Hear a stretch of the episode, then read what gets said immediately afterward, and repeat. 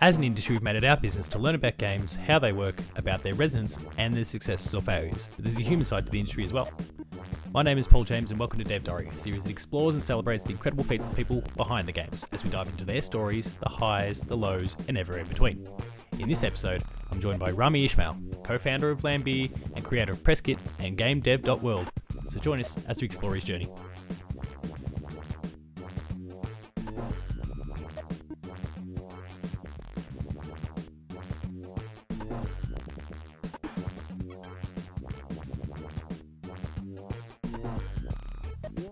So today I'm joined by Rami. How are you? I'm pretty good. How are you? Very well. Um, it's it's been a busy time. It always is, though. I'm sure it has been for you. And it uh, always is. Yeah, I don't think there's a dull moment these days, even with COVID at its absolute peak. I mean, honestly, things might actually be busier than normally for me because you know now everything and everybody does everything online, and obviously a, a lot of what I do was travel. Uh, which meant yeah, that right. at least there was some sort of pacing between it. Spend some time in an airplane, spend some time in an airport. Um, now it's just anybody from anywhere at any time can reach out, and have a call, do a meeting. So for me, it's actually busier than ever at the moment. That's that's a really interesting perspective on the whole thing. But yeah, I guess you could get on the plane and consciously not connect to the the plane's Wi-Fi if the the plane has Wi-Fi. Right. Whereas now you're constantly constantly connected, and I suppose maybe highlighted by the fact that we're chatting at what is 4:30 a.m. your time. So, um, I really appreciate you coming aboard the show and and joining. Us I'm glad we this. could make it happen. Yeah. So this is Dev Diary series where we talk to developers from throughout the industry. They share their stories, their experiences, and the journey that has led to this current point. Rami, before we get to your time in the actual industry and the, the many credits and, and accomplishments that you've you've made and earned over the journey, I'd love to rewind back to some of your first gaming experiences. Do you recall what the first game was, or the, what the, some of the first games were that you played? Yeah, because it was also the first game I modded. Um, oh, the, um, nice. I I must have been five or six years old, and we got this hand-me-down IBM 386, I think um, from an uncle of mine, and uh, my dad needed it for work. So this engineer came over and installed some sort of GUI on it, some sort of graphical interface. It wasn't Windows. Yep. It was it was something different. And um, the goal was that it would lock away MS DOS, so my dad never would have to touch that because he was not computer savvy. My mom didn't use computers. Um, so the idea was that it would be very simple to use, and uh, that engineer failed at doing that. Um, the, the, GUI was there, but there was still a way to exit the DOS, and I probably thank my entire career to that. Um, oh, right, okay. Because uh, in MS DOS, I found, um, first of all, I found a big challenge in that I am Dutch Egyptian. So yes. I didn't speak English. So nothing about MS DOS made sense to me. But not overly uh, user friendly in that respect. No, and also if you can't figure out what that dir like dir is like directory or cd is change there, what what does change mean? Is that a word? I don't know that word from Dutch. I don't know that word from Arabic either. Yeah, right. So, um, Good point. It was just question marks for me, but thankfully the word help in Dutch is the is is you know the part of the etymology that led to the English word help. So um, we something. have that one in uh, so help worked, and uh, that way I I learned some of the words I could type that would do things, and I didn't know what they would do because I couldn't read the explanation, but I knew that they did something. And eventually, it led me to QBasic, and QBasic was a programming language that came with two tutorial files. Uh, the one was called Nibbles, and that was Snake. And the other one was called Gorillas, and it was. Um, you remember the game Scorch? Yes, yeah, another one. Yeah, the tanks, and you type like an angle. I mean, that's going a long velocity. way back, but right, a long way back. But yes, I do, I do remember the name. So, gorillas was Scorch, but instead of tanks, it was gorillas, and instead of bullets, you threw bananas at each other, and you would enter an angle and a velocity, and then the gorilla would throw a banana under that angle. You could play one player, or you could play two players. So you could play against an AI, or you could play with, in my case, a sibling, right? This is all starting to come rushing back. Right. So I somehow learned how to run that. I don't remember how I did that. What I do remember is that one day I was very curious about all the words that would appear on the screen before the game started. And I didn't know that back then, but that was the code, right? That was the, the actual code of the game.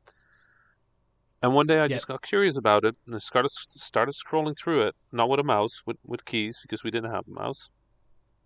And I found in all this English that I didn't understand, I found one line that I understood because it was the text from the main menu. It just said Microsoft. Right, okay. And I deleted that line and I typed in my name. And then I pressed run again. And now when I booted up, instead of saying Microsoft Gorillas, it just said Rami. And there's your first taste.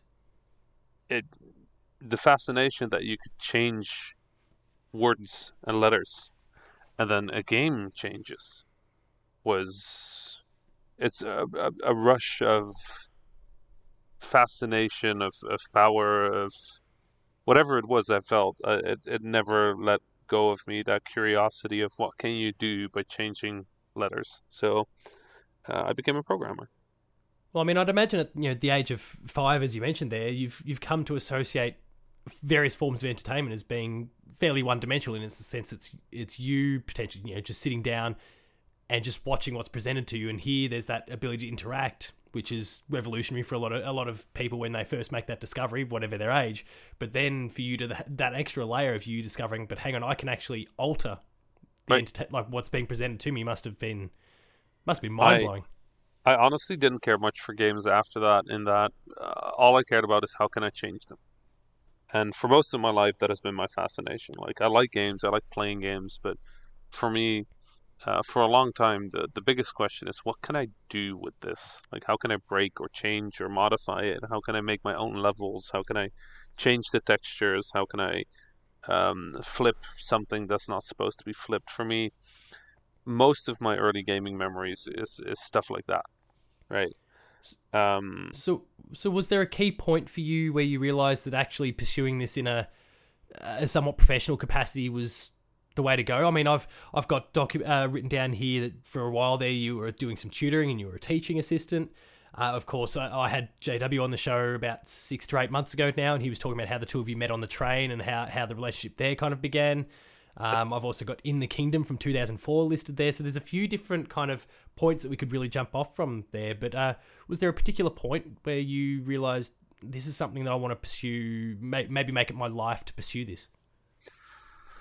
Not really. I think it kind of happened. It kind of happened. Like the here's the thing. The thing that that mostly happened in my case is at quite a number of moments in my life, somebody nudged me in the direction of making video games, and um, that was true for my elementary school teacher who realized that I wasn't being an annoying kid, I was just being a bored kid, and he set up a chess program and a computer program and the chess program was interesting because they didn't just teach us chess; they also um, sort of encouraged us to come up with our own rules, right? Change the order of the pieces on the board, or uh, change how a pawn works, or uh, every yeah. Every piece works like a rook, right? Like what happens. So we would come up with all these chess variants. We didn't know that was game design. We were just doing, you know, chess uh, He's having fun with the game in established right. formula. And the other, um, and the other uh, thing, the computer program obviously led to me spending more time, even more time behind computers. This one was a Windows 3.11 one, so I just kind of kept going. Then, so in just um, never stopped. Yeah, then uh, the map editors were a big thing. Jazz Rabbit had a map editor. StarCraft had a map editor. All of these games had map editors. And then um, in high school, uh, I was always bored during computer class, so I installed just a bunch of stuff, like learned to do network stuff to secretly create a LAN that we could play games over. Which the um, teachers loved, I'm sure. Uh, they never knew. Um, oh, okay, right. The um, we um, we created a LAN to play Tribes and Quake and whatever we could get running on those really like not very good uh, school computers. Um, and then I would modify maps. I would make things to play with my school friends, and then I um, ended up like messing around with lots of programming language, including one called Dark Basic, which was obviously an offshoot of Basic. And uh, Dark Basic, there was a guy uh, who was making space sims. He was up in Boise, Idaho, and I joined that community. Um, and I helped a little bit with a few things here and there, but really, what was what was special to me was that this guy must have been 16 or 15 or something. This guy was Yeah. selling these games. Right? He was just a guy. He was not a, a team. He was not a big company. He was just a guy making space sims. Yeah, they were called Star Wraith. And uh, the Star Wraith games, um, they were hugely influential for me. Like I, I, I was um, was a member of the forums for a long time. Uh, I gave lots of feedback, like sparred about game design, did a few assets, helped out every here and there, and um, just kind of became part of that that small group of people that would help out, right? Yeah. And and these games were getting sold, and um, I was just incredibly inspired by that. So my idea of what a game should look like is like my idea of what that process should look like was very much built on the things I learned uh, from Yeah, the the Star. Wraith 3D games, right? Um, which were commercial products. Well, um, at that point, I reached that point in my life where I had to, I had to figure out what I wanted to do for education, and I, I genuinely did not think game design was a real thing uh, as a job. Uh, besides, like what uh, the Star Wraith guy was doing, um, I thought that was a foreign job, right? Like I Yeah, okay. There's certainly at that point um, parts of the world, I guess, that you might associate with being, you know, yeah, Japan, associated with games, America. but and yeah, that was it. and everywhere else, and even here in Australia, thinking the same sort of thing. Like, no, that's that's not a thing that happens here. Right. Yeah, you had Miyamoto and you had John or Chris. Yeah. That was it. Um, you didn't you did you didn't have a Dutch name. You definitely didn't have an Arabic name. Right. So I just kind of didn't Yes. think there was a games industry in the Netherlands, and uh, then by coincidence, I stumbled upon two different schools that did game-related courses. One of them a games programming one, one of them a game design one. I enrolled for both, um, got accepted to both, then had to make Had a choice choose. messed up the paperwork, uh, which in the Netherlands means you don't get to study for a year, and uh, then sold computers at a retail store for a year. Um, that actually ended up being really helpful in that it taught me to negotiate and like sort of like help me with talking to people. Uh, Yeah. You can imagine that you know nerdy computer kid didn't do spectacularly well in the social awards Social at, uh, at the elementary school. Um, the um, the second time I came around, I decided that I wanted to do the design school, and yeah, that's where I met JW in the train, like on the episode that you mentioned before. Uh, we instantly disliked each other, and uh, when That's always been one of the most fascinating parts of the whole thing for me is the is the fact that you yeah, kind of grated, I guess, on one another from straight out the gate. Yeah, no, I mean, you have to imagine. For me, games was so. So the first thing you have to understand is is Jan Willem is Dutch, right? Yes. Dutch, Dutch, and what that means is that uh, it's very much a culture in which you do what you love, right? And that's encouraged. You do what you love. I'm Dutch Egyptian. Egypt doesn't work like that. In Egypt, you can be a lawyer, a doctor, an engineer, or a disgrace to the family. Those are your four options. Right? Yeah. Okay. because those those jobs make money. And money is how you become independent. Money is how you prove your worth. Money is how you prove that you're ready for an adult life. So for me, from It's a young status age, thing, right? that was important. That's how you prove Yeah. that you're you're an individual. Um. So for me, this idea of making games for art, making games because they were uh, interesting experiments, that made no sense to me. Why would you do that? Wouldn't you want to make money? Wouldn't you want a stable life, like to be able to pay for a house and a family and food, stuff like that? Um, that was not how JW looked at it. Like for me, I looked at this from the perspective of the Star Wraith games. I looked at this at the perspective of an Egyptian. JW looked at this from the perspective of a kid who was making um, what thirty games a month. Yeah, and kind of chasing a dream of sorts.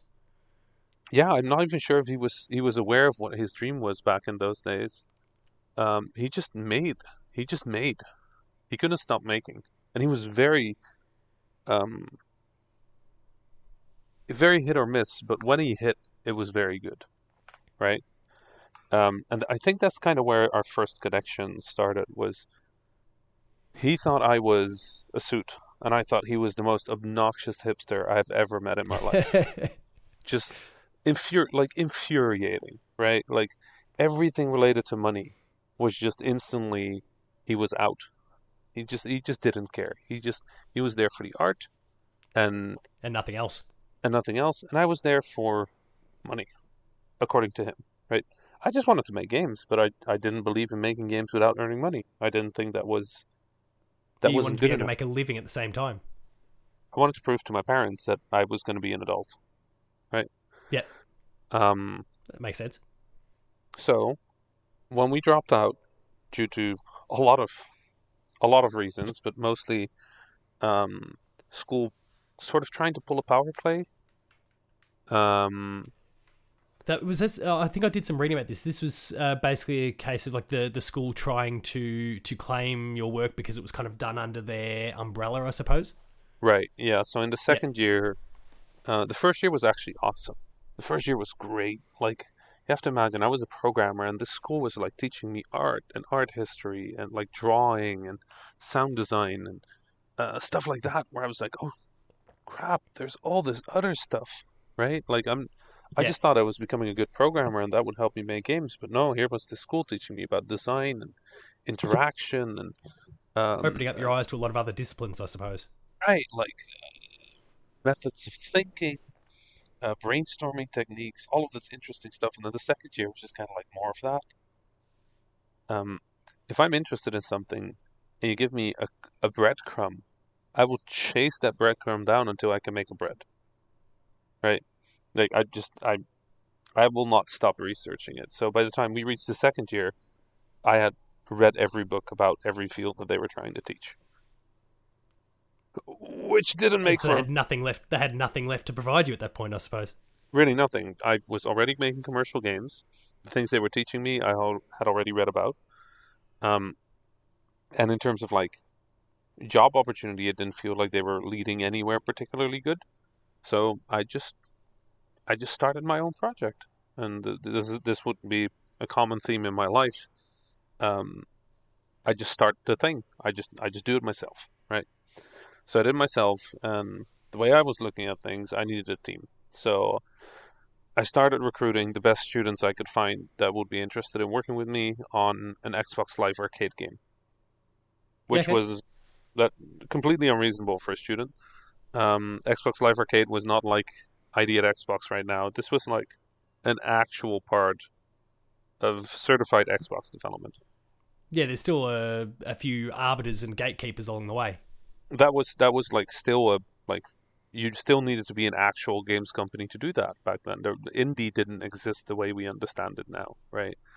Um, so it was still a, a multi-layered, complex system of getting onto Xbox Live Arcade. But we started on the game. I got a good team together, and in my talks with Xbox Live Arcade, I actually got the game through the first or second stage of negotiations, and things were going really well. Um, the problem was that my school, my school used to do this thing where they would get external clients, and in exchange for those clients taking students, they would do projects for them. Um, yeah using the students effectively. So free labor for the companies, and in exchange, the companies would take um, take students as as employees uh, when they graduate? Which is a real shame, and we hear stories about this sort of thing in other in other fields as well, kind of right. around the around the world, I suppose. Yeah. So they needed those students, so they shut the project down because part of it was created at school, and anything created at school is owned by school. So I read the contract and it said that that was only true as long as the student was at school. So I quit uh, to get the rights back. Now, obviously, I was that, the only one. I was the only one who quit. Um, the team was almost 20 people. Nobody else. yeah, that's. I suppose that's a lot to ask of everyone else to also exactly. you know, to do the same. Um, but I had promised the team that I would do everything I could to make that game happen at the start of the project, and I felt like I should keep to my word, right? So I quit, and obviously couldn't continue the project, so the project died. Now, of all the people on school, there was one other guy who quit. It just happened to be that obnoxious hipster. Um, now, the interesting thing about that is that Jan Willem was very good at starting projects because he would start 30 a month, right? He would start so many a month, and some of them would be okay, some of them would be bad, but he started many. But finishing was the difficulty? He was not capable of finishing anything. Uh, he, he finished things in like game jams that lasted 48 hours, and he was really good at adding polish, but like actually creating something that could be played by people um, without him, without a forum post, you know, to go with it, um, something with a start and an end. That was just not what he did. Um, and neither was the business, the the talking to a company to make money. That was just not what he did. Um, now, me on the other hand, I was the opposite. I wasn't good at starting games because I hadn't done that very frequently, but I was really good at wrapping things up, and I was pretty good at like talking to businesses. I had gotten a student project uh, into Xbox Live Arcade, like actual the actual process of launching it. So we decided. And so I one... guess, despite all those differences, you you've become the perfect pairing at that stage. Exactly what the other half needed. Right. We I could do what he couldn't. He could do what I couldn't, and uh, we decided that we would do a project together because now we were dropouts and we kind of needed money. So um, we decided to do one project, and that project was going to be a prototype he was making called Crates from Hell. And um, oh, so that became Super Crate Box. It did become Super Crate Box. It was very different at this stage. Um, what, what, the main mechanic of Super Crate Box is this really elegant. Um, there's a crate on the field and it kind of works like Mario Bros, like the original one, you know, where the the, the um, uh, yeah. spiky things would come down and the POW block, that thing. Yeah, I know the one. Kind of like that, but instead of getting points for anything, you only got points for reaching a crate. And if you reached a crate, your your weapon would randomly swap to one of 13 weapons available in the game, and uh, you would get one point, and then a new crate would spawn that was Super Crate Box. It was super simple. It was super elegant. Um, it forced you to keep thinking quickly, to to stay on your toes. It never got harder. It was just you. It was a battle of Having attrition against yourself, right?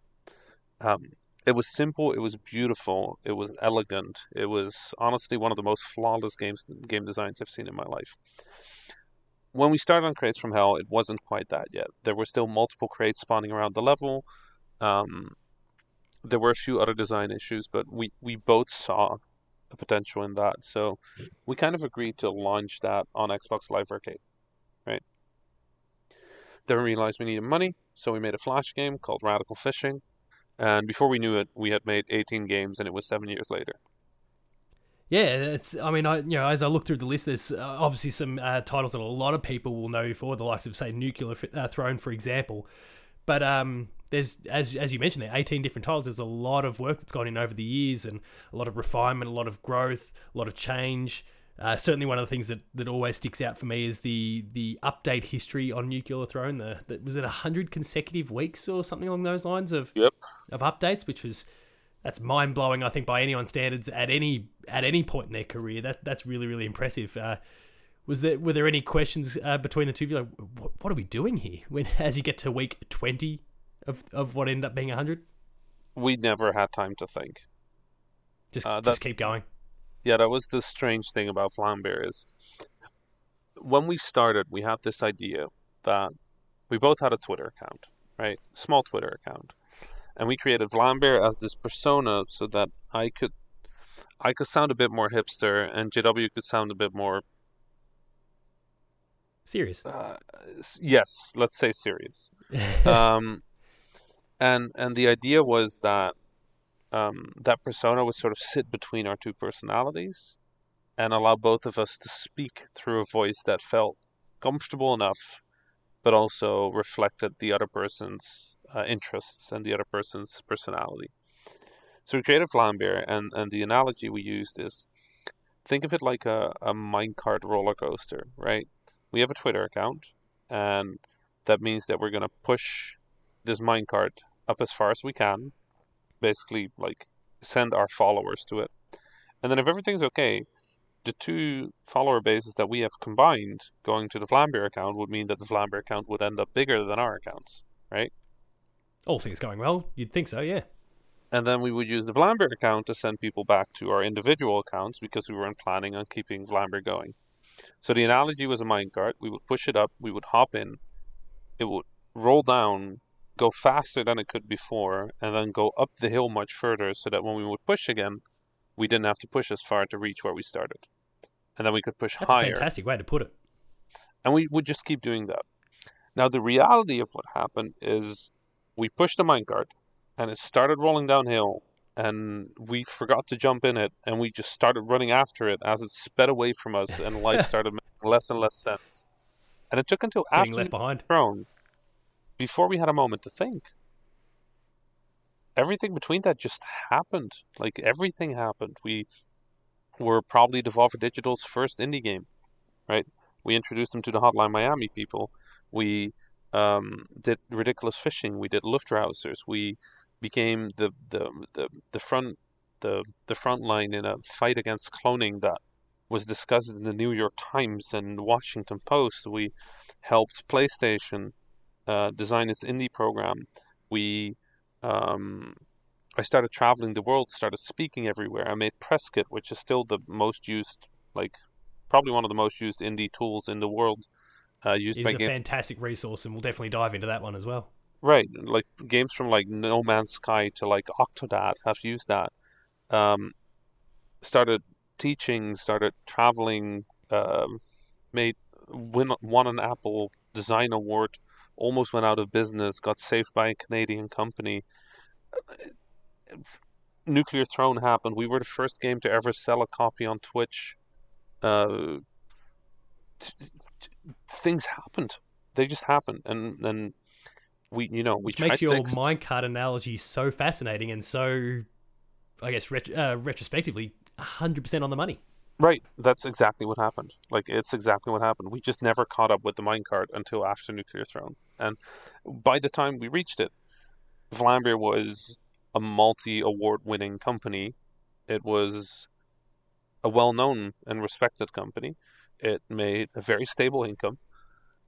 Um, I had won or was about to win the GDC Ambassador Award uh, Yes. for my work traveling around the world and like trying to make opportunities happen for people across the language barrier. Um, and then, like after Nuclear Throne, there was this moment where we were about like, Whew, we did you know a hundred updates in a row. We had pretty much. We weren't the first, but we probably popularized the idea of dev streaming. Um, and we sat there and we were exhausted and we looked at each other and we were like, okay, it's time to take a break. And that yeah, I was, I was about to ask, like, how did you know after 100 updates to say, okay, we, we need to catch our breath here. We need to either take a little break or redirect our focus elsewhere? so when Ridiculous Fishing got cloned uh, in 2011, uh, 2012, we'd been working on Vlambeer for two years and everything had been going so well. Everything had been going so well that we definitely worked too hard, right? And when the clone hit, that was the first thing that ever happened in the history of Vlambeer, and it just took us out. Like we, it was like a, it was like a gut punch, and we realized in that moment that we had messed up, because I would open up my laptop and I would stare at the screen, and there would be a blinking cursor on the screen, and the blinking cursor would just split my head open. It felt like the headache was absolutely off the charts, and I I didn't know the phrase at the time, but I, I had hit a burnout. Right, I had definitely pushed myself too hard. Right. Um, and Which, I mean, terrible. in retrospect, not su- not unsurprising at all, but Right. at the time might be very hard to grapple with. Yeah, I was 22. I'd been trying to make games since I was six. I had made a bunch of games. Super Crate Box had been IGF nominated.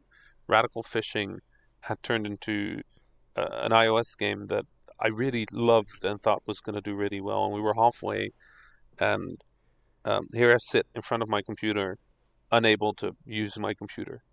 You know how And it would scary have that been is? it would have been hard to get your head around because at the age of 22 typically or I'd speak for everyone but typically at the age of 22 you you kind of feel invincible in a lot of ways so then to be kind of struck down in a way It was you'd be completely lost it was really scary because this was all I was good at. I'd spend my entire life getting good at this. Right? This this was it. This was the thing that I had dedicated my life to since I was six. Was modding, level editing, stuff like that.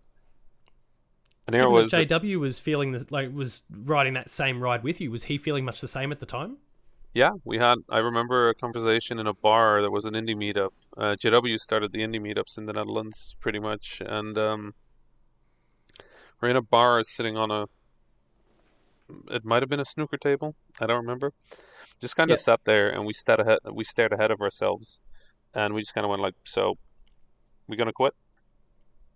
I was kind of like, "I guess." It's like, yeah.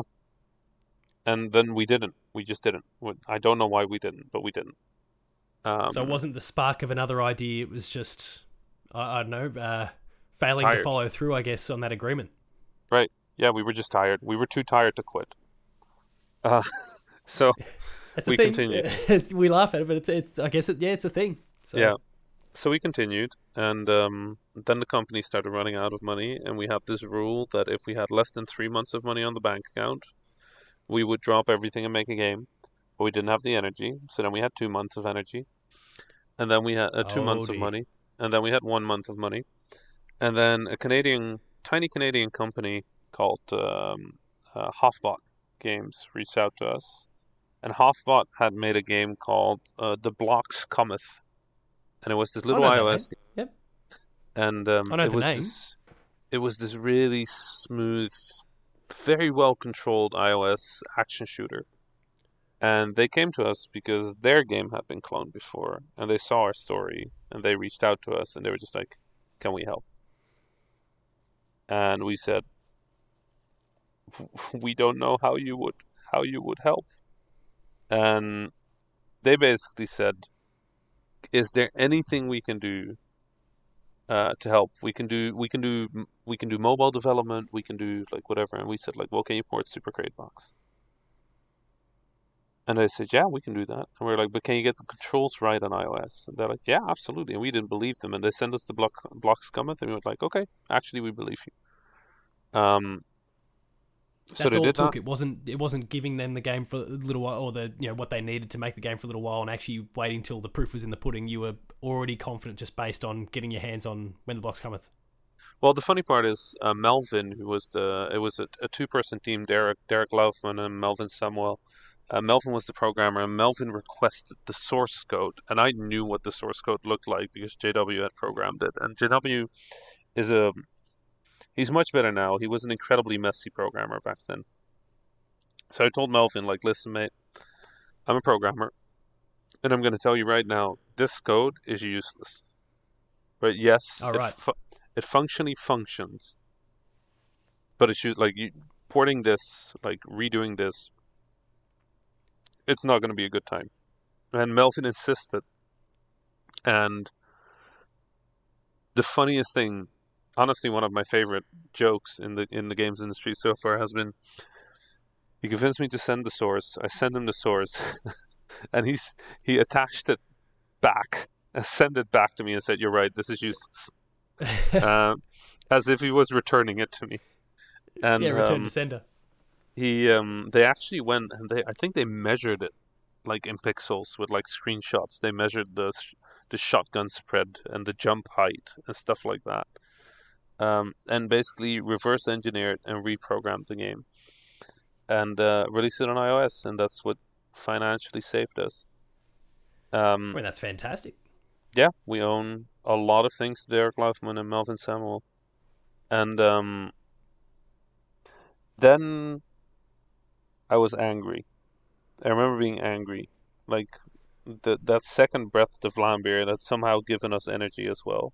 And I decided that if we were going to go down, then I was at least going to take the company that cloned us down with us.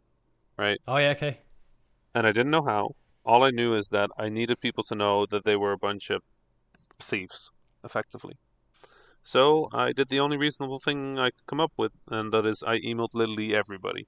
Uh, I emailed all the games press. I emailed all the um, I emailed TV stations. I emailed every newspaper in the world from to make yourself uh, heard. Le Monde to a Japanese newspaper to the New York Times, and I knew it was a long shot. I knew that was not going to work, right? Um, but as as you phrased it, it was kind of a scattergun approach, and I guess the logic might be that someone might pick it up. Right. Now here's what happened. Everybody picked it up. So before we knew it, there was this interesting. There was obviously this interesting human story, right? Like, what is the value of creativity in a world that is run by money, right? Like the naive, like young artists against the reality of business. Um, it was an Corporate interesting human story. lines. Right, and iOS was this big uh, evolution that had just started happening. So everybody kind of wanted to write something about iOS, and this made for an interesting story that wasn't just like, look at how much money Apple is making.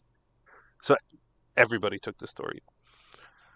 So um, suddenly we were famous. Suddenly we were like industry leaders or thought leaders or whatever.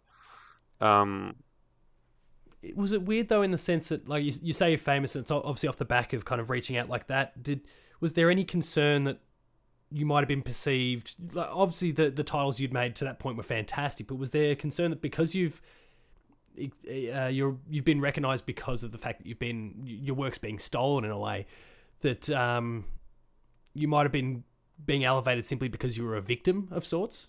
Oh yeah. We were was- absolutely was being that a- in an, in an in an optic sense i guess? Yeah, no, publicly we were. In the games industry, I think we were mostly perceived because we were fighting, right? Not Yeah. because we were a victim, but because we were fighting. If we we if we had stopped there, if Vlambeer would have, if that snooker table conversation would have happened, uh, and it would have gone that way, we would have just faded out, and you know, two hundred people would have remembered us. Um, and the thieves would have won Yeah, and we couldn't let that happen. So um, that changed everything. And JW dealt with the anger the best way he could, which is he made a game. Uh, he made Luftrausers, which is the angriest game I've ever played because I know where the anger comes from. Um, so we picked back up Ridiculous Fishing. Uh, us and the team, Zach Gage, Greg Wohlwend, um, Eirik Suhrke was doing the music picked up the game again after we did a road trip. Me, Zach, Mike, and Greg. Mike and Greg used to work together. Mike wasn't actually on Ridiculous Fishing, but we just decided to do came a, on board for this right. We decided to do a road trip from PAX to uh, PAX in Seattle to New York. Yep. Just like a good week drive, right? Uh, we called it the week of hatred because at the end of it, either we were gonna finish this game or we were going to hate each other forever. Being stuck with each other for a week.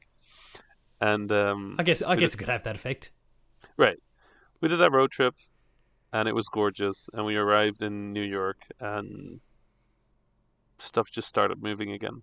And we'd been cloned, and we had lost that, but we had also become very loud and very seen and very heard. And we hoped that that momentum would carry us forward. So that was your next kind of swing in the in the minecart ride there that you needed if we were gonna, if momentum we were not gonna not make ridiculous fishing anymore. We needed to finish ridiculous fishing, even if it was just to prove to ourselves that a creative game made by its creators will always be better than a cynical clone made by somebody who's just looking out to steal for money, right?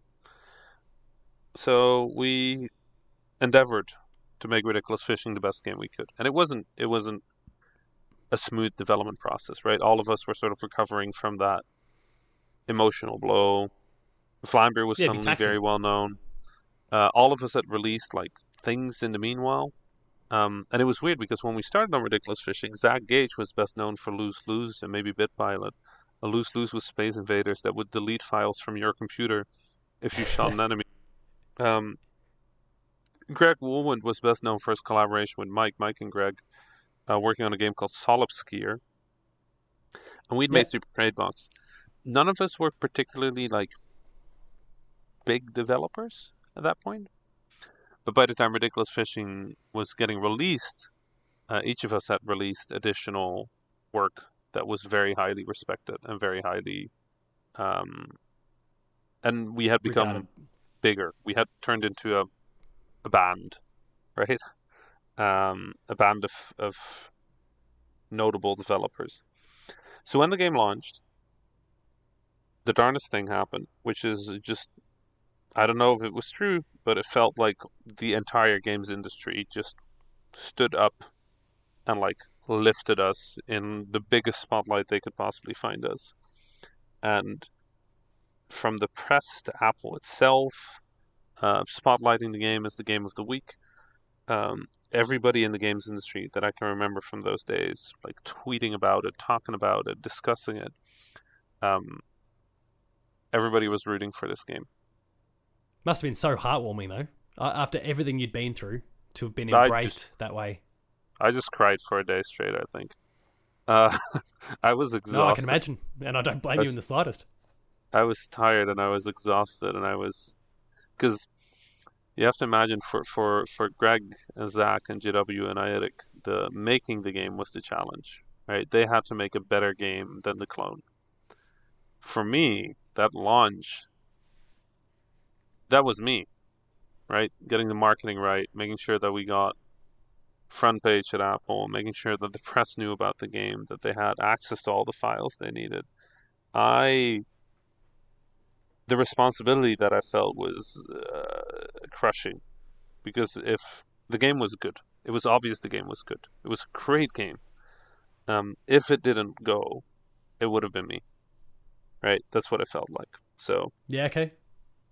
I did everything I could, and then me and JW did a video.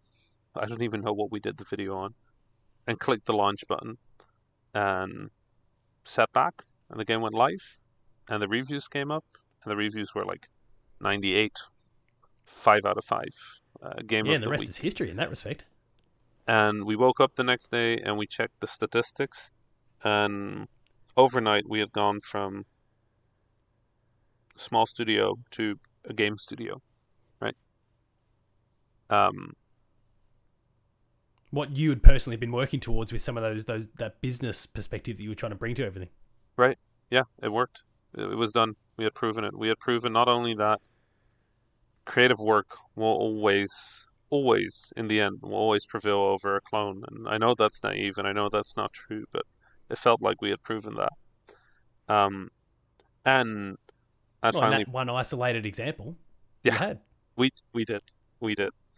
Um, and then in terms of money, I had proven that this is a real job, and I could go back to dad, and I actually showed him the bank account, and he just looked at it, and he's like, "Okay," and that was it. That was That the was it. approval that you'd been looking for. Yep, that was it. Um, That's fantastic to hear. So yeah, I think Was I it, cried. was it challenging in that period in the lead up though, where you're still you're you're out there and you're working and you're working and you're trying to prove this to the, to the family, but the proof is, for want of a better phrase, the proof's not in the pudding yet. What, Yeah, what was that like? Trying to, I guess, convince them and maybe in some was- ways even pitch them on the ideas and how this will become a thing. Was that challenging? Yeah, I mean, I, I kind of gave up, honestly. Like, I, I wanted them to understand, and I think my mom always, my mom being the Dutch one, right? I think she always uh, tried to understand. And she was secretly reading games news, and eventually that led to her actually being a gamer nowadays. But, um, Yes, great Twitter account there. That uh, with- I think did it kick off with Final Fantasy 15? If I remember, Final was that Fantasy where everything 15. began? Yeah, yeah, yeah, correct. Uh, my dad was hard. Fascinating to see those insights. Right. Yeah, it's fascinating to see somebody who, you know, she's she's over the age of 60 at this point. She's had 60 years without games, and she's bringing that perspective to games where most of us we grow up with games. So to us, a broken wall in a building is like, oh, there's something there's something valuable behind it. To her, a broken wall in a building is like, this building seems unstable. We should go outside, which is I should keep away from that. genuinely the smart thing to do, but we've just been taught a language that we're not even aware of that we speak fluently. Right? Yeah, it's Uh, really my- quite interesting in that respect. Yeah, my mom revealed that to me. My dad was very different. My dad, my dad thought of game development as uh, he always said, like Rami, one day you have to get a real job, right? You can't just keep playing Nintendo and just thinking that people will pay you money for that. And um, I proved him wrong on the paying money thing, and that reassured him. But he still thought of my job as as playing playing games, and it wasn't until 2018 when I won that GDC Ambassador Award that I flew him out to San Francisco, and I will I will never forget this because this is the other time I cried for a day. I think. Um, he came to San Francisco, and the person that was going to introduce me was this uh, Iranian man, Poria Torkan. Uh, he's an Yes. an old an old friend of mine from the Netherlands, um, and I just really wanted a Middle Eastern or Arab or you know like somebody close to my culture to introduce me, and Poria was just a very obvious pick for me. fit. So Poria was going to introduce me, but the fun thing between Persian and Arabic is that we actually pronounce things differently. We we have our own words, we have our own vocabulary, um, but we use the same script, just like French and English use the same letters, but they're completely different languages. in totally different ways. Right. So that's the same. That's that's true as well for uh, Farsi and Egyptian. So I have seven names, right? I have seven Arabic names: Rami Ibrahim Mahmoud Hanafi Ismail Masood Ali Freer. And Yeah. um, Poria insisted on introducing me with my full name, which sounded like a good idea, But in execution, didn't quite work out. but was really hard. And um, so Poria, being the lovely human he is, he was uh, sitting there, and uh, my mother had traveled out, and my father had traveled out, and uh, one of my siblings had traveled out. And Poria and my dad started talking, and Poria just kind of went like, "So it's Rami, Ibrahim, Mahmoud, Hanafi, Ismail, Mansour, Ali, Freer." And my dad just goes like, "No, no, no, not Hanafi." No, no, no, it's not Hanafi, it's Hanafi. Rami, Ibrahim, Rami, Ibrahim, Mahmoud, Hanafi, Ismail, Masood, Ali, Freer. Um, and the two of them just sat there sparring at the award table for a while. And you could see Poria's sort of like level of confidence drop as he tried over and over to get it right. And my dad's going like, no, no, that's wrong, that's wrong. Um, and so Poirier went back. and all coming from a good place too. But yeah, just Right. getting increasingly frustrating, I suppose. Yeah, so Poria went backstage to to start the introduction, and I was supposed to stay in the hall, and then after Poria announced me, I would run up on stage uh, and do a speech, right? And my dad just kind of looked around the room, and it's this giant room in the Moscone Center in San Francisco, and it was filled with people. He just looked at me, he's like, "Are are all these people here for you?" I'm like, "No, Dad, no. There's like 40 awards being handed out, like." Some of them might be here for me, but most of them are just here to watch the award ceremony. It's just part of the event. And uh, goes on stage and he goes, uh, I don't remember what he said, but it's my it's my pleasure to introduce my friend Rami Ibrahim Mahmoud Hanafi Ismail Masura. And during Hanafi, he looked at my dad, and my dad just kind of like nodded at him in a, in approval. And um, and I had to run up on, on onto the stage, and as I ran onto the stage, just this like standing ovation happened across the entire room, right?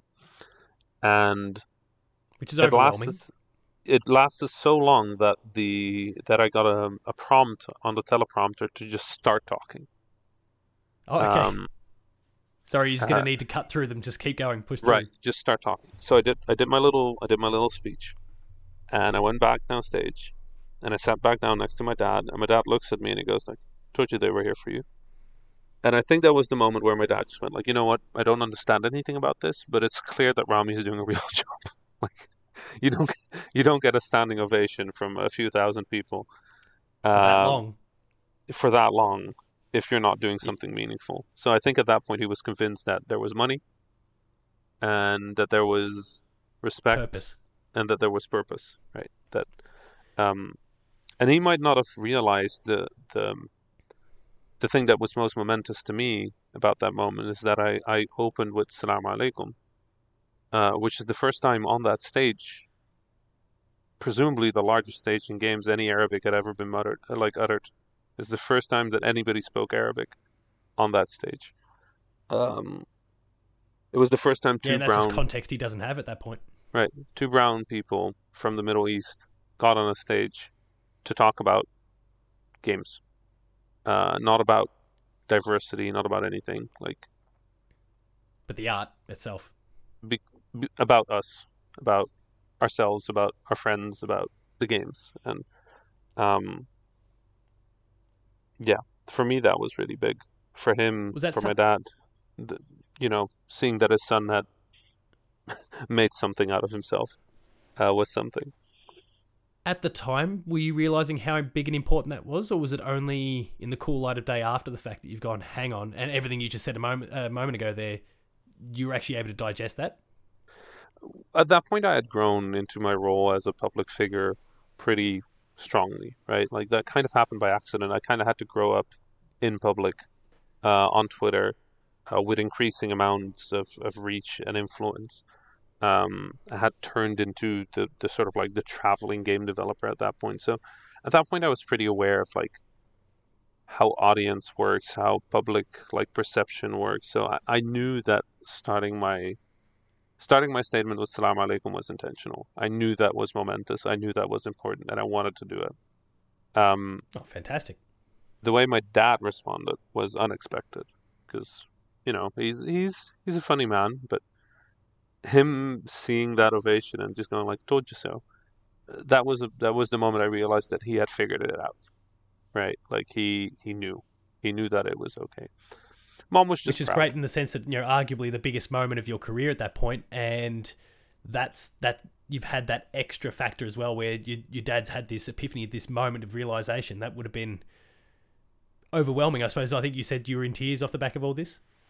Yeah, Maybe I. I, for for a while, it, the award was strange in that it also it wasn't just all good. Like it kind of felt like the biggest award I could possibly get, right? It's really weird to get that award when you're 28 and like still feel like you're at the start of your career, and people just go like, "Okay, well done." No, you know, you're done. It was good. You can just ride off into the sunset and never be seen Right. again. Right.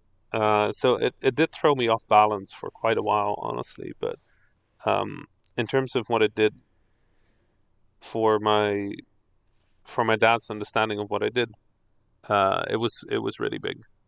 Um, like I said, my mom had been behind me for all that time, but um, my dad wanted to support me, but he also wanted me to be okay right? Yes, of um, in his Egyptian way of, of thinking about what okay is, and uh, that was the moment that it all clicked. No, that's that's that's an incredible story. Thank you so much for sharing that. Um, as we as we cycle back to the studio itself, and some incredible titles, we've listed quite a few of them already, and obviously, as we said, eighteen in total. This is, I guess, a, a favorite child sort of question. Do you have a do you have a particular favorite from from your time with Vlambeer? Favorite game? Yeah, that, you- that you worked on there. Hmm. Is it too hard to separate? Because I mean, you, you've mentioned quite a few of them, and they clearly have a massive impact for a variety of different reasons. So I guess emotion plays a big part in that. I'm sure.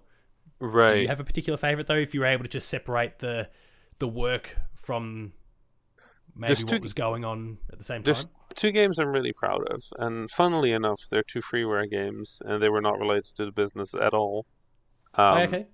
The first one I was really proud of was not actually a Vlambeer game, but it was created in collaboration with uh, a few of our common collaborators, and including JW.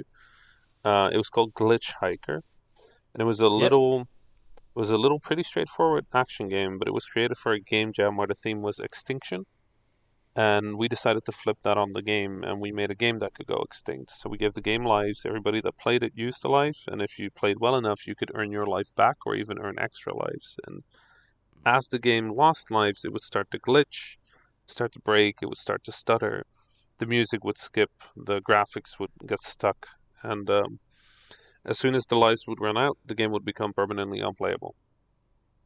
And That's a uh, fascinating idea. right? And it died in like a day. Uh, Canadian developer killed it. Uh, Chevy Ray Johnson, who uh, recently reli- released Ikenfell, phenomenal okay. game. Um, he used that to do this. Uh, yeah, he he used to make this engine called uh, Flashpunk, which Ridiculous Fishing was actually made in. So we own Chevy a lot, and I don't hold it against him that he killed our weird jam game. Um, I think that was for me that that game was sort of a, a special moment in that I realized that just how much potential was left in games that was untouched. Right, how much could still be made that hadn't been made yet? Because everybody always says like, "Oh, there's no more game mechanics left. There's no more twists left. Everything is just a remix of things that already exist." And Glitch Hiker to me was pretty clear evidence that that was nonsense. Right? Yeah, it's just a matter of exploring those uh, ideas and what's what's possible still with the medium infinite space left. And as I travel the world, that has become even more clear, right? You have your war games, and American war games tend to be about winning wars because that's how America thinks about wars, right? Like the yes, the thing you do is you go abroad, you fight people, and the worst thing that can happen is you don't come back. So all of these war games are about going to places, fighting, and the worst thing that can happen is you don't come back. And then every now and then the fantasy scenario of like a foreign country does to us what we do to other countries uh, happens, and then you fight invaders on American ground, and that's like the violence kick in, right? Um, that's the American way of looking at war, and then uh, German studio like, um, you know, uh, Yager does uh, Spec Ops. Yes, which play it, an amazing title. And it's a game about the trauma of war. Right? It's a game about being the aggressor in a war, like a faulty aggressor. It's a game about shame. It's a game about uh, hurt. It's a game about trauma, about losing losing it, um, which seems very fitting with the German culture of shame towards the Second World War, right? Um, or you play a war game by a Polish studio, and they make a game about surviving a war because Poland doesn't fight wars. Wars happen to Poland, right? Uh, so yeah, they make it happens like, around them and to them, right? Uh, so they make a game and they make this war of mine. Um, and as I started seeing that, that every country in the world can take the most rote, boring um, genre. Uh, the, well, boring is not the right word, but repetitive, predictable genre, and completely and flip it on its head. Just turn it into something entirely different. I'm like, there are millions of games out there that still have to be made that just have never gotten the chance to be made. Uh, for me, that is fascinating, right? That that is part of why I do what I do, part of why I do the travel is because I believe we are missing out. And I guess that like that segues um, into I mean you you've been quite outspoken recently when it comes to uh, Six Days in Fallujah, for example, and um, and a lot of a lot of your concerns around that particular game and. I think you've probably outlined a lot of your perspective through what you've just discussed there, but it's been really, really interesting to see what you've had to say about that particular title and, and the many controversies surrounding that in its lead up to launch, I believe. Right. If, if things later go to schedule year. for them, I think it's meant to be later this year. Yeah. It'll um, launch. It'll probably do well. The, here's the thing. I I have a problem with the misrepresentation of Muslims and Arabs in Western media. Right. It's kind yes. of it, you kind of have to be if you're an Arab Muslim. Like we're the bad guys. Like I it's not healthy to always be the bad guys in games. Um, yeah. The thing, the thing that gets me about Six Days in Fallujah is that it's presenting itself as a documentary, right? It's presenting itself as this is what happened, and here's how you get a real insight in what happens. But it isn't truthful.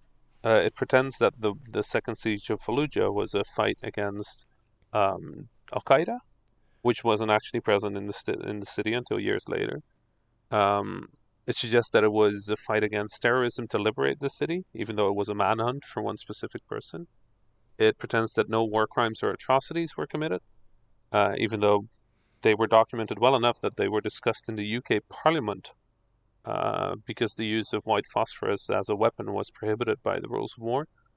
Um, it's not a documentary. It's a game that is 100% meant to be a video game that is fun and that helps endear empathy for the U.S. military that was there. Yeah, it devolves back to what you were talking about before, which is you know, Americans go to war and they win a war. And the worst thing that could happen is you don't come back, right? Um, now here's so the in that thing: sense, it, regardless of what they might be attempting to do, it's ultimately saying nothing, nothing that new. it's uh, you know, prior titles haven't already said or done just a different setting. The only thing that's different is that they are engaging what is actually blatantly history right, rewrites, right? Uh, if they call that game Six Days in La Fuja, I would still be annoyed by it. But okay. But they're not actually developing Fallujah. They're randomizing the city. It's a roguelike, right? They're not actually representing what happened. They're making up a new story that makes the U.S. Army sound better, the U.S. military. And the thing that gets me is when you tell me that there is a work of media, drop game, I don't care about game. There's a work of media that is made by a person that has had large projects in the past funded by a military organization, military organization that committed war crimes in a foreign country, and that now a piece of media is being made that endears empathy for that military organization while erasing the war crimes they've committed, and that's a history rewrite. And I don't care what medium Absolutely. that is. I don't care whether that is a newspaper. I don't care whether that's a movie. I don't care whether that's a song. I care that the people in Fallujah deserve that if their suffering is exploited for money, that they not be censored, that they get to speak their truth? That they get to talk about what happened to them and the atrocities that were committed to them um, for sake of a manhunt, right? Um, and that's the thing that gets me. Like I'm, I'm desensitized to my people being shot in video games. I know we get shot. It's annoying. horrible. It frustrates me. But when we get represented in games, there's more effort that goes into making sure that our people fly through the air nicely with good ragdoll physics than there is effort into making sure that the street signs actually are Arabic, right? Like, I'm used to it. I hate that I'm used to it, but I'm used to it. But this, how can a, how can a person feel okay with that? I'm I'm not sure how people justify a history rewrite of a real war about a city where the ground is still radioactive from the bullets, the the uh, uranium depleted bullets that are in the ground. How can how can anybody live with that idea that these people's suffering is now being exploited to make money for a guy that took money from the military organization that committed those war crimes? Like it just blows my mind. Blows my mind that this is a thing that is happening. Yeah, and I mean, thank- thankfully, there's been you know people like yourself that have been really strong about this um, since since it's kind of resurfaced. And I guess oh, I can't remember how many years ago was it when when the game first popped on the radar. The initial, okay, just that was a lot, a lot further ago than I realized. But uh, it's uh, it's I'm really th- uh, thankful that there are people like yourself that are really really informed and really understanding this thing and are saying what needs to be said because I mean it may not impact the ultimate as you said yourself the game's probably going to launch this year Right. is on track to apparently and you know may, maybe it has no impact there but the fact that the conversation is Right. being had hopefully has some sort of longer tail to it that That's exactly the hope. other decisions going forward and the the thing is, every time you mention the game, every time I speak up against it, there's people that learn about the game and buy it. Right. Every this conversation will probably lead to somebody going, "Yeah, I should give that game a go," or you know, people going, "Yeah, I'd like to shoot some Muslims," or "Sounds good to shoot some Iraqis," like that. There's going to be people like I've- that every, every time I you mention. I feel horribly complicit now But that's the thing. There's no way around having this discussion without marketing the game, and I think they know that because there's no reason to call it Six Days in Fallujah if you're not actually representing Fallujah, right? It's not the the Yeah. city is procedurally generated. So what's the point of calling it Fallujah? It's because the shock value. Uh, Ten years ago, it killed the game. They know that the world has changed, and I think they know that right now controversy. If you're an independent developer, it'll just make more people know about the game. They also any, bought out any news is good news that sort of also- mentality exactly. They also bought out the front page of IGN. Like they have they have money, right? Um, so the way I'm seeing it is this game is going to come out, and chances are this game is going to do well. But if in the industry we can start a conversation about, hey, what do we accept? Is then it's all history worth it I guess right? Is history some sense. rewriting something we want in games? And if that is true, then why won't a Palestinian game about the Gaza war? Why is that blocked on the iOS store from launching? Right? yeah right Why is that? Why is that not allowed? Because that one is political, apparently. That's not allowed.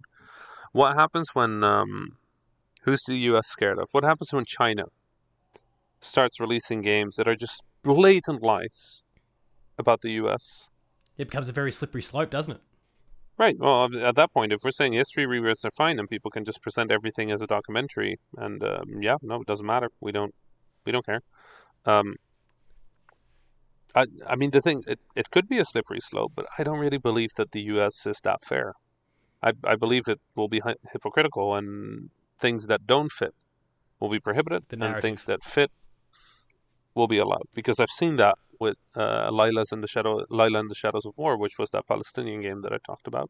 There's games on yeah. the App Store where you play an Israeli missile with an Israeli flag on it, destroying targets.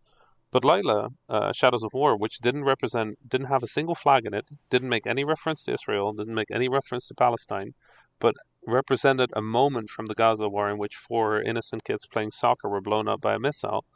Uh, that game got banned rejected. for being political. So at that point, uh, you know, you kind of lose faith that things are fair. And I know things aren't fair. I get random checked every flight I do. Like it, things aren't fair. Um, but right now, this oh, is a, still so awful though to to hear. Th- this is the litmus test, right? We get to see whether Sony and Microsoft are actually fair, um, and whether they will consider the impact of, you know, setting a precedent that absolutely historical rewrites are allowed on our platform. I'm just curious what they're going to do. Steam doesn't care. I know Steam doesn't care. Steam will just release the game because as long as it fits within the laws, they're okay with it. Then they're fine with it. Anything they're goes. But it. yes, the, there is. You're right. There is that question there about Sony and, and Microsoft and the influence of the bottom line. Yep. So we'll see. Like we'll see what they care more about more, like the legacy and harm caused against an entire nation and seeing their history ruined. The opportunity of other nations and military states, propaganda states as well, to release propaganda onto those platforms that might harm the U.S. Um, or whether they care more about money. I guess we'll have to see. Yeah, it's it's it's gonna be really interesting. I guess we're gonna get some answers really really soon. Right. Well, Le- leaping off that point, but still kind of saying somewhat within the within the field one of the big things that you've um, been a part of over the journey is is kind of the a, a discussion between more diversity within video games and the idea, uh, sorry, within development and the community, but also versus inclusivity. And that I was doing a lot of reading on some of your commentary in that space, and I was really, really fascinated by that. And it makes all the sense in the world, but it's, it's still interesting to to this day. The the default, I guess, terminology is diversity in games. Great. Um, and yeah. I think we've touched on it a little bit there with the, with the six days conversation. But where, the, where do you feel like that's at at this point? The the problem I have has there with, been progress? Right. So one of the things, so over the past ten years, I've spent a lot of my time traveling around the world, trying to figure out how I can help small communities around the world access the resources, the knowledge, the the press, the um, the networks that exist around the world. Right. Yes. And there's a few things you run into everywhere, right? Um, but uh, around the world, distance to industry events is a big one. The language barrier is a really big one, and differences in ideology is a really big one. Yeah. And the thing, and the thing I realized, I was in Russia, I think, and I asked people like, you know, how how are things with diversity here? And they're like, diversity isn't for us. I'm like, what do you mean it isn't for us? They're like, that's an American word about American issues. And I was kind of taken aback by that because I was like, well, but isn't it good, right? Isn't that good? And they're like, no, they mean American women, they mean American people, they mean American. That's what they mean. That word isn't about us. Yeah, right? within their sphere.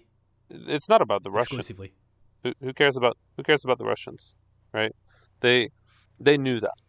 They understood that that the word diversity is in English. I hadn't considered that. Um, because well, something I, you really opened my eyes up to because I mean you know, I'm from Australia and it's a very for want of a better phrase it's a, it's a very whitewashed country and and ultimately deals with you know very similar things in a lot of respects to what the Americans do thankfully outside of the gun violence right. Um, and it was upon reading your comments there that I just and I'm like I'm a teacher um, professionally right. so I do have you know the understanding of what these words are meant to mean and context and those sort of things but I guess within the gaming space and the, the industry, whether it's development or consumption or anywhere in between, I hadn't really considered it like I ought Right. to in, in through through that through those lenses. And The just reading your comments on it really really fascinated me.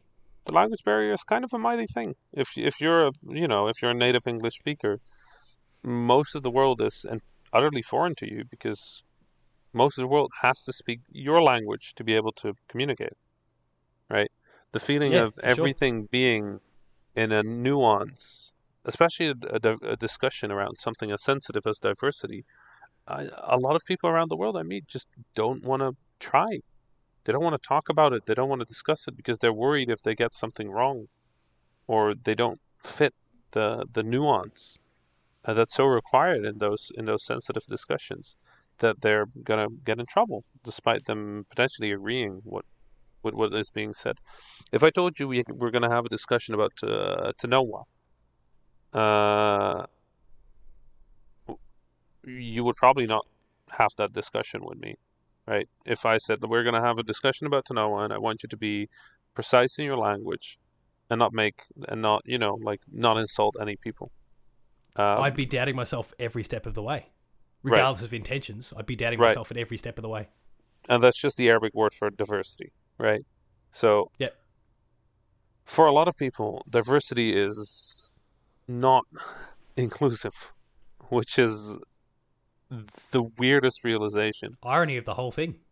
the other thing about diversity is that the concept of it is really difficult because I went to um, I went to Bungie, right?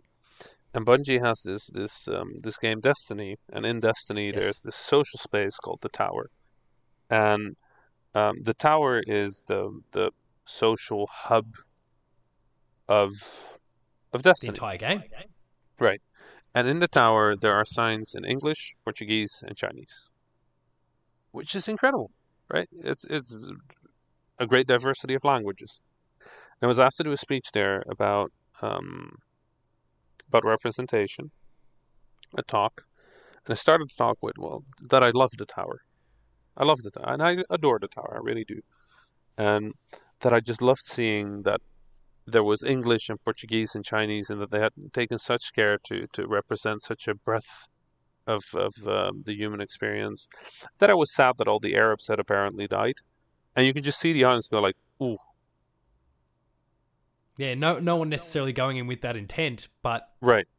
by being absent, That's the thing. When you start doing diversity, you're you're kind of thinking of things in terms of like including specific groups, like checkboxes, right? Yeah. Um, inclusivity is the absence of any things that are unfair or that would block people's access to a space or to a to a medium or to opportunity. Right? It breaks all the walls down. That's the point. The point of inclusivity is that if the tower had no languages, that it would actually be more inclusive as a space than it is now. Because nobody would have to feel excluded. And now, perfect inclusivity isn't possible. It just is not, right? There are paradoxes on Earth. There are different ways of looking at things that we agree about. There are um, people that will not be able to appreciate or will not be able to participate in anything you make. Yeah, Right? for a variety of different reasons. For a variety of different reasons, from language to um, language to disability to um, religion to ideology to you know like there are Even just levels of access in terms of levels of access. can I, can't I But- access this title or whatever. Right. So there are infinite reasons for things to be more or less accessible to people.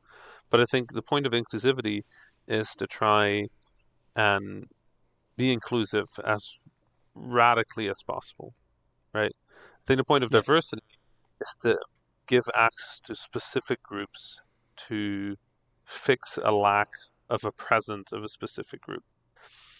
That one Yeah, is a little address an optical could be optical. potentially. I think yeah. I, I think most diversity initiatives are genuinely very well meant and and and um, with the best intent, right? Um, I do think that the notion of how we go about it might be flawed, and the fact that the language barrier has not been a topic in the industry uh, until Game Dev World, right? Which was an event I did where we translated the talks from speakers in eight languages into the other seven languages. Um, that kind of should show you that it doesn't quite work right now. That these discussions are being had in English. That the th- theory about it is in English. That the access to the spaces is in English. That um, the opportunities are usually American or American European. That travel restrictions apply to most people around the world, that economical restrictions apply to most people around the world. Why did those topics never come up? Yeah, they, yeah, you really don't hear nearly enough about it. I, if, I did if you a, do, it's from someone such as yourself who's really. I mean, you've got the platform to be able to right, propel that discussion. and so I have, and I will continue to because I think it is. If there's anything useful I can do with my life, it would probably be that, right? To make this a discussion that we have, and I've become very aware of my position in games, right? That I'm um, a notable developer. Uh, people have a friend of mine referred to it as like, Rami, you have to accept that you're an icon now, right? And I don't know if Yeah. icon is the right word, but they very specifically use the word icon because they continued They said like you have to remember that an icon is a beacon, right? It's to be inspiring, it's to to lead in a direction, it's to make people rally behind it, right? Or for what it stands for. I was like, okay. And then he continued, but you also have to remember that the the end result for any icon is that it gets torn down by what comes next, right? That at the end of It's this, sobering thought. right, at the end of this, you will have served your purpose and succeeded at it or failed at it. At that point, hopefully the issue is fixed. But if it's not, it's your time to shut up and to let whatever the next thing is that people want to care about or that people uh, think is important happen. And how does that sit with you? The the prospect of that playing out, I've realized that the only Es- thing I especially if I guess, for want of a better phrase, the job isn't done. yeah, How does that? Has the the prospect of that sit with you? if I can do the best I can, then I'm happy. Um, Oh, good. I think over the years, I've done a pretty good job of making these these topics a thing we discuss, right? And it's not just me. There's lots of people that that have fought this fight. I've just had a platform that was impossible to miss, and that's fortunate, and I'm very privileged to have that. I think somewhere around now, probably, it's time for me to pass that torch on, right? And to accept that Empowering that next generation, for want of a better phrase. Right? To to let this run and to focus more specifically on small things. Like I think my time in the big politics of games, right, is has been very successful. I think I'm very proud of the things I've achieved and the the attention that I've drawn to visas, to language, to the economy of living abroad. Um, to the fact that if you have a submission form for a diversity initiative and the form is only in English, then it's not actually inclusive, right? Um. And I think that it's now just sort of an understood thing, right? I don't need to yell about that anymore. I don't need to be upset about that anymore. I think everybody understands somewhere that that's how it is, and um, that feels that feels like a success to me. And I'm not going to fix the world, right? That's not that's not an option. I, I can I, I can affect this little part of it, just this little part. Yeah, if you Just make that little part better and, and others can do similar things in their respective little pockets of the world, then all of a sudden we as a as a, a human species, we're all on the right track at Right. that stage. So I can change. I can only affect the games industry, and in the games industry, I think I can't say I've done a perfect job, but I'm pretty happy with what I've achieved, and I'll keep That's I'll keep fighting. right. I'll keep fighting fight. Right, like I'm I'm gonna keep going with what I'm doing, but I also feel like there are issues in the industry that affect all of us. Right, uh, issues of uh, fair compensation, issues of workload, off uh, issues of um, capitalism right now. Um, that in some ways are becoming very relevant to all of us, right? Whether you are in Absolutely. a majority country or a minority country, whether you are in a country where things are fair or unfair, like a lot of the issues that I've had in trying to fix these uh, problems is money, is um, is getting before, funds. comes down to that bottom to- line. in the end, a lot of it comes down to can you afford to make things better? And I'm just an indie. I don't have like a lot of people think I'm really rich. I'm not really rich. I've spent all, most of the money I've earned on trying to help people, um, trying to help communities around the world. Well, I Um, mean, you've spoken yourself about kind of traveling around the world and and doing various different things. You, the as you said, the the traveling game developer, like that that comes at a cost. right. Yeah. That, that and most of that was funded from Vlambeer. So, um, What and spinning off that one, one of the things that really really interests me, you you were talking before about kind of maybe the the smaller battles and those sorts of things, and obviously you do a lot of consultancy work, and we referenced some of that um, earlier on in the episode. But it, do you make it a bit more of a priority to to explore regions or or teams or cultures or eh, where there's I guess relative underrepresentation within the industry? Is that kind of something you're looking out for, or is it still mostly looking for projects that maybe speak to and you, you feel like you can impact and and help That's- grow? I mean, so the way my consultancy is set up is that there's a 15 minute call that is 15 euros. There's a 30 minute call that's 30 euros. There's a 60 minute call there's 100 euros. And if you're from any country that is not North America minus Mexico, if you're not in Europe, Northwestern Europe, uh, including Scandinavia, and if you're not in uh, Australia, sorry, um, or right. New Zealand, um, then you can take a 20 minute call for free. Right. Yeah, okay. Um, the goal of my the goal of my consultancy is is twofold. On the one side, I think it's really important that people have access to affordable or free industry expertise, and it's very clear we can't rely on things like the Game Developers Conference to to create that for us, right? Like we have to create that.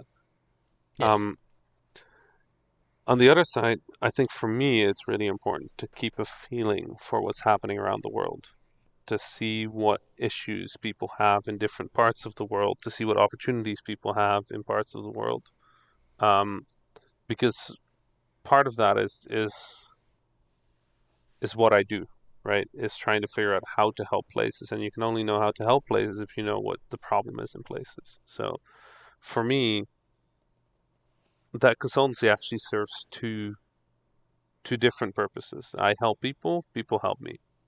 So I don't really like if somebody is poor in the US, right? Then I want them to use that free call as well. Like the point is to help. If I was charging real rates for that, price would be 10 times what it is, right? And Yeah, my corporate rates for corporations are much higher. Um, but my And my I guess that's all driven by means, I suppose. Right. For me, the, the Yeah. goal is really simple. If I can take lots of money from the big companies with lots of money in the games industry and I can distribute that money or that opportunity cost to people that can't afford it, people that don't have opportunities, then I think I'm doing a good job. And I think that's kind of turned, I've turned my mission towards that. I want to, I want to, I'm, I'm going to keep being loud about things being fair for people around the world, people that have to travel, people that need visas, people that need access to language on the flip side, um, I want to find money. I want to find money for these things because with relatively small amounts of money, you can change everything for a team. Like Vlambeer started on ten thousand dollars from Radical Fishing. That ten thousand dollars was all we needed to turn into Vlambeer. Yeah, and that's it's in the. Netherlands, which is a pretty wealthy country where a dollar is approximately worth a dollar, right? But you go Yeah. around the world and you see all these countries, all these people making incredible games in really rough circumstances without access to things. If you give a lot of these people ten thousand dollars, that's worth way more than ten thousand dollars because their currency is weaker, their economy is weaker, things are cheaper. Uh, you look at and something even like and even outside of the actual financial thing, it's also it's a chance, it's an opportunity. that's it. Um, it's maybe you know an injection of hope, that sort of thing, which is just, I mean, that's Faith. You, you can't Com- calculate the the value of that. Exactly, confidence. That confidence that I wanted with my dad. Having somebody from outside fund your work is that same type of confidence. It allows you to go to your parents and say, like, "Hey, look, this is real. This matters." Um, so for me, I think there's a challenge there. I want to figure out how there are ways, if there are ways, to, to fund these kind of things and a to make that happen. scale. I don't Well, know how. I mean, I don't know. I don't know how yet, but I'll figure it out. you you said it yourself. You, you think you're doing a good job, and I mean, I'm just one person, and I'm just sitting on the outside here, but I think you're doing a fantastic job of that, and Thank and, you, and I helping appreciate that. elevate the the smaller parties who are trying to find their way, and like I said before, maybe maybe they've they've lost any and all hope that they might be able to make it, and you're giving them a chance, and that's may, Yeah. maybe that's the best that uh, that you can do, and that that obviously you know you're working with a lot of parties, so ma- you know, and you can't be everywhere at once, so Right. giving people a chance is maybe all they need, but they they can take that bull by the horns, and who knows where it leads Right. them. It's The um. I think I think it's fantastic. Thank you. The um the the way I've, I have always have been taught about to think about charity is the best charity work you can do is the type of work where you make yourself obsolete, right? So Yeah, I have two. There's two. There's two ends to the story of me doing this kind of work. Is either the icon comes down, I become obsolete, or I end, uh, whatever that might be. Um, and I'm honestly, I'm okay with all three of those endings as long as what I've done has been useful. I, you know, I say I I've done a good job. I, I, I don't know, like like many things, that is not something I necessarily internally feel. It's something that I've sort of derived from the fact that I've received awards for it and people thank me for that kind of stuff. But you always feel you can do better. Um, but you try. And I think if I can be ho- helpful to even just one more person every day, then I'm happy. You know, I can I can make one game every three years, or I can help 300 games in a year. So I'll help 300 games in a year, and maybe you know somewhere in the nearby future I'll also start working on my own games again. But for now, helping people is But- uh, that's been really lovely. Yeah. So, as we begin to wind things down for this conversation, thank you so much for sharing everything you've shared so far. The end of Vlambeer. Uh, how did how did that conversation play out?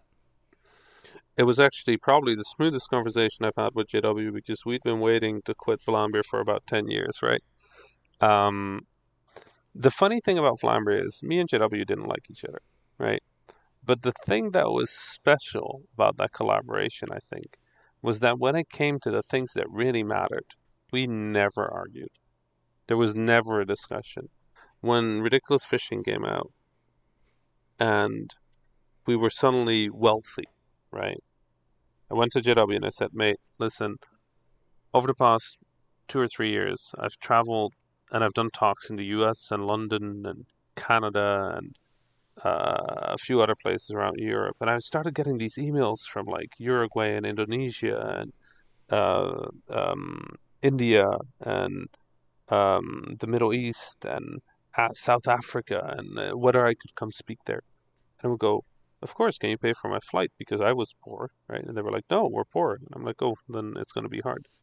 I went to JW and I explained that. I said, can I take some money and fly to all of those places and talk there?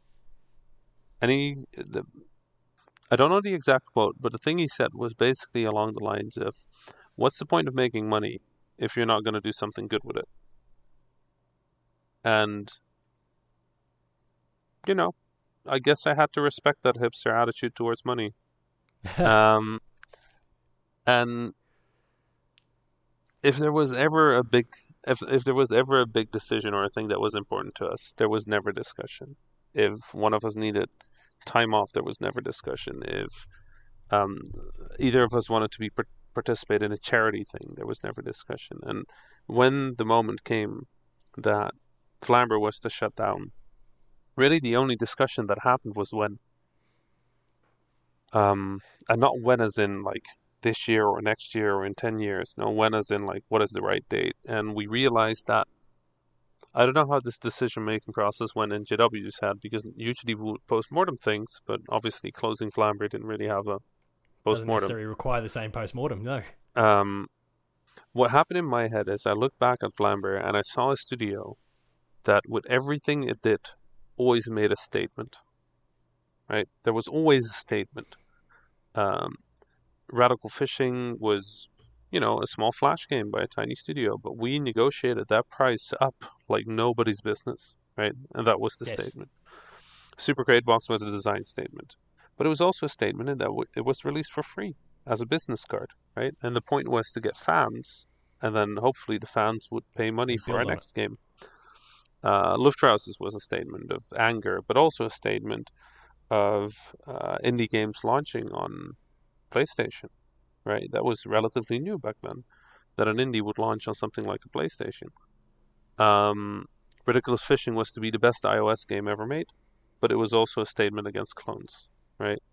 A press kit was a tool that we could have kept for ourselves, but we decided to make it public. Um, Which I mean, as someone who uh, regularly is looking at uh, looking to speak to independent developers or you know larger developers for for this show and and for a lot of uh, other like just media purposes. Obviously, fantastic for for the studios to spread the word, but also just an amazing resource for myself to dive through. So, thank you very much for for the birth of Press most Kit too. welcome. Well, most welcome.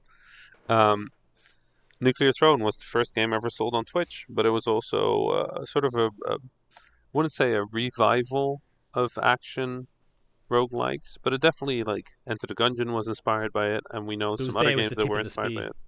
Right, tip of a tip of the spear. Usually, whatever we did, uh, both in business and in design, we were tip of the spear, right? So then the question becomes: Can you make can you make shutting down a studio a statement? I always believe that a statement needs to be loud. And JW suggested that we quit Vlambeer, that we stop the studio on September 1st, 2020. And there's a very specific reason for that date. And it's because that was to be the 10th anniversary of Vlambeer. It will be 10 oh, years. right, okay. And when he said that, I knew that was the right one. I knew that was the right date because what bigger statement is there than to say Happy 10th We are- birthday, and we're out. exactly that? We have been here for 10 years, and in those 10 years, we have had incredible fortune. We have released genre defining games. We have won beautiful awards. We've gotten to know so many people. We've turned from, you look at the start of Vlambeer, two student dropouts.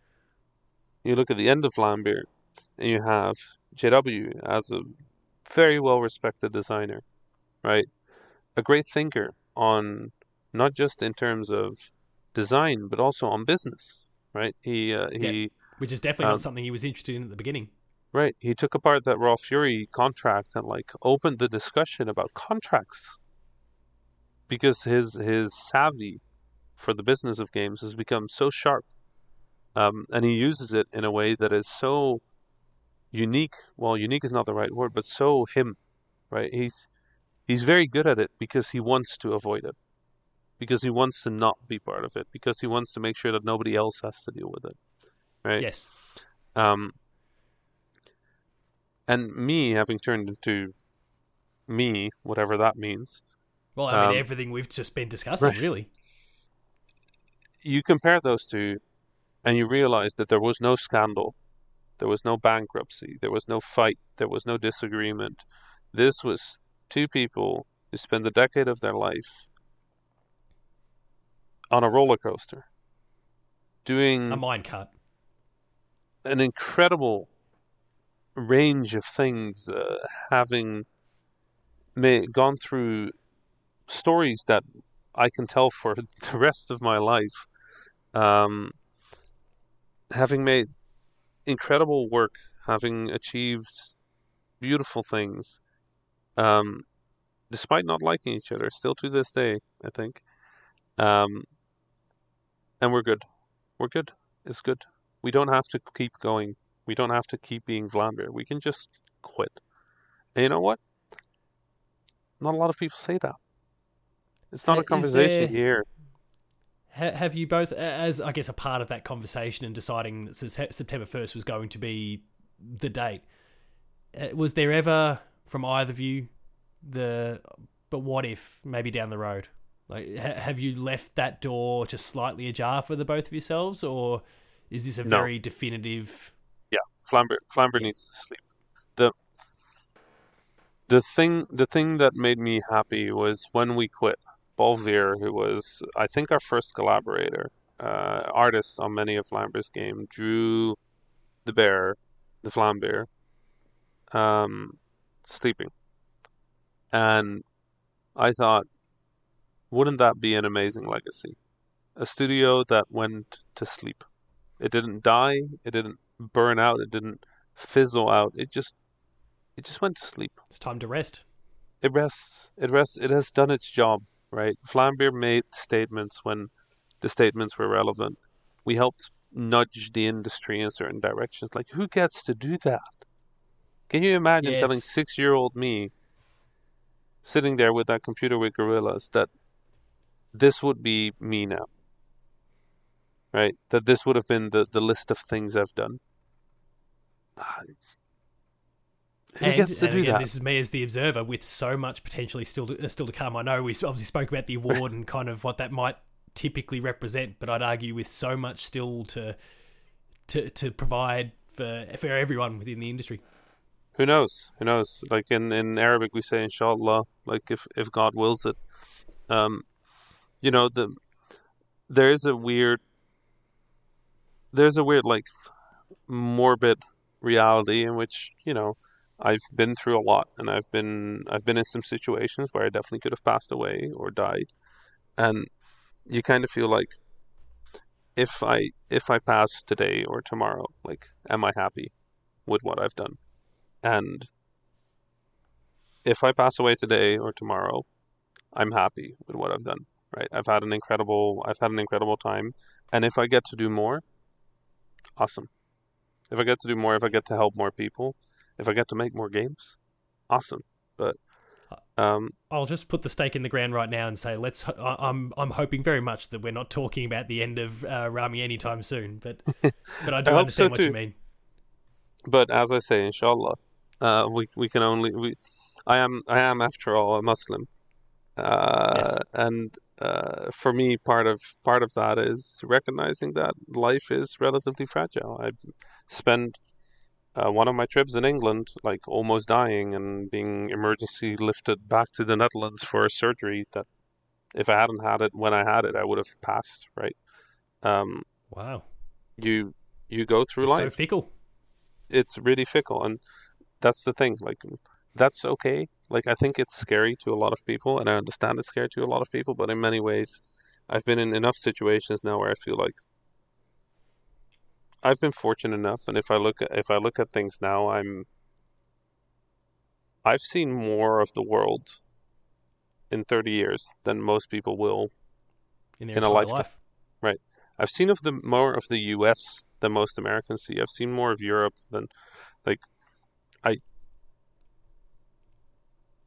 It's it's it's been a very interesting life so far, and I obviously I don't hope it's over anytime soon. But if it were, uh, I would be pretty happy. If it's not, I'm just gonna keep doing what I do. I'm gonna try and be helpful. I'm gonna try and make strange, wonderful games I'm going to try and do it in a way that is sustainable, that is help, that is healthy, that avoids people having that headache that we talked about earlier, that burnout. Um, Yes. Let's just try and leave the games industry a little better than we found it, right? If I can do that, I'm happy. And looking from the outside, I sincerely hope that uh, you're doing that amazing work for as long as possible. As we start to wind things down, a couple of really quick questions. Uh, is there anyone Yep. out there that really inspires you in the way you go about your work on a on a day to day basis? Or maybe not even necessarily day to day, but is there anyone out there that really inspires you in about the way and the way you go about your work? Not one person. I think it's, I think it's almost every. Yeah, it's everybody I've met that has to make games in circumstances that aren't as easy or as and uh, game development is hard, but Um, I've seen game developers that print out code because their computers might lose power for a week, and they Oh, okay. try to fix bu- bugs on that. That's inspiring to me. That despite how hard game development feels to me in the Netherlands, that around the world there are hundreds of thousands of developers trying in much harder circumstances to make games. Um, Being so resourceful any- and doing such an amazing job still. Right. If there's anything inspiring to me, it's it's all of them. Like literally all of them. There, there's nothing more inspiring than people that make games despite everything being against them. Um, sometimes stubbornly so. No, I, I like that response. Fantastically said. I put a couple little curly ones as we wrap up now. If there's any game that you could be credited for in in any capacity, what game would it be? So having worked on in some sort of capacity. So a game that I would that I didn't work on that I would like to be credited on. yeah, that you would have loved to have worked on in some way, shape, or form. Split Second was a racing game, arcade racing Did I game. see you bring this up on Twitter recently? I feel like this came up. This, I bring this is game up the first frequent- time that Split Seconds come up recently in my. Um, th- I've My always said there's two games that I will go AAA for if I if I got them. Uh, the first one is Golden Sun, because I adore the Golden Sun series, and I thought it was such a fun subversion of of uh, RPG formulas. And part of it is nostalgia. I know that underplayed. part of it is nostalgia, right? But it's still a very good game. Um, the other one was Split Second, which was a racing game about exploding things in such a way that the racetrack changes. And I just think that there's a lot of potential in that game. It's a shame what happened to the studio. They got bought and shut down. Um, Yes, but I, part of me just, um, there's something to it, isn't there? part of me just wants to make an arc like a really over the top racing game. I don't know why. It it just something tickles about that. So, Well, um, Developers, publishers listening in. Yeah. this you know what to do at this point. right. Also, Nintendo, give me give me Golden Sun, y'all. Come Oh on, yeah, that please. that'd be yeah, that'd yeah, be good. that'd too. also be good. As a big Golden Sun fan, I'd be thrilled to see more of it, and I'd be thrilled if you were at the helm or as in some way responsible. So Be fun. he's ho- he's hoping in both respects. if you could replay any game for the first time, so just dash your memories of it and get to re- experience that game from moment one. No internet chirping in the background, no spoil, no one spoiling anything. Just you, the game, getting to experience it for the first time. What would it be? Um, can I give two answers? Absolutely. Okay. Um, the first one is Mass Effect, especially Yes. now with the Legendary Edition coming up. You get to Um, play that the first time. Right. I actually no. I'm gonna I'm gonna retract that because Mass Effect was very important to me uh, when I was growing up. Um, the first game came out when I was an a high school student, and the last game came out when Vlambeer was about to release Ridiculous Fishing. Uh, that game was the only stable thing in In your life for- through that period. for the five franchise. years. Yeah. So I don't want to lose BioWare. my memory. I don't want to lose that memory. Uh, let me keep that memory. Um, then then there's only one answer. It's it's uh, Nier Automata. Um, oh yeah, okay. Nier Automata was strange to me because it uses all you know about games against you, right? And in that it re- Subverts a lot, yes. in that it reveals that there is still a lot of room for games to do interesting work and i think with a, with a small spoiler there's a moment near the um, three quarter point of the game where it plays the intro to the game. And i i sat there staring at my computer at my uh, playstation and i was outraged at how good that was. I was just so angry at how good that was that you had effectively played two full games uh, already, and then the intro happened, and it was like playing. It, honestly, it felt like starting up Mass Effect Three. Right, I'd been with these characters to th- two full games, and now the Throwing finish, curveball at me. the act, the finishing act, the defining act was going to start, and doing that within one game. Um, blew my mind. Just yeah, it's quite it's quite incred- incredible in that sense. And I assume you're all over Replicant at the moment now that it's out. I was actually playing it right before this call started, and uh, I will drive home after this call ends, and then I will play a little bit more Nier and go to bed. Well, I won't hold you up too much longer, so that uh, so that you can get straight to it. Uh, Rami, thank you very very much for coming on the show and and sharing those stories, sharing those experiences, and sharing all the wonderful work you're doing. I really appreciate you coming on the show and. And I really appreciate all the work that you've done for the industry so far. And as I've said a few times now, I, I really look forward to seeing what comes next and hope nothing but the best for you. Thanks so much. It was uh, it was a joy. Uh, I had I had a great time, and uh, yeah, and um, inshallah we'll get to speak again a few years in the future and uh, Yeah, catch up on our hoping. things. Here's hoping. If, uh, if anyone is looking to reach out, get in touch, or just see what you're up to, where would they be best to go? So, um, the two best ways of um, keeping in touch is Twitter. Uh, that is T H A underscore R A M for Mary I. Uh, T H A underscore Rami. Um, the second one is just simply by email. Um, if you have any questions or you're stuck with anything, uh, the two things you can do if you're a game developer uh, and you would like to, you know, take me up on the consultancies that we've talked about or anything, um, if you head to ramiismail.com or um, the pinned tweet on my Twitter profile, or you email me at info at ramiismail.com, uh, we can figure out something and hopefully chat about your work and, you know, um, what we can do to help. It's how we spoke, and it's it's been great to have been able to put this together. Thank you again so much for coming on the show, Rami. Cheers, thanks for having me. And listeners, as always, thank you much for listening. I'll see you next time.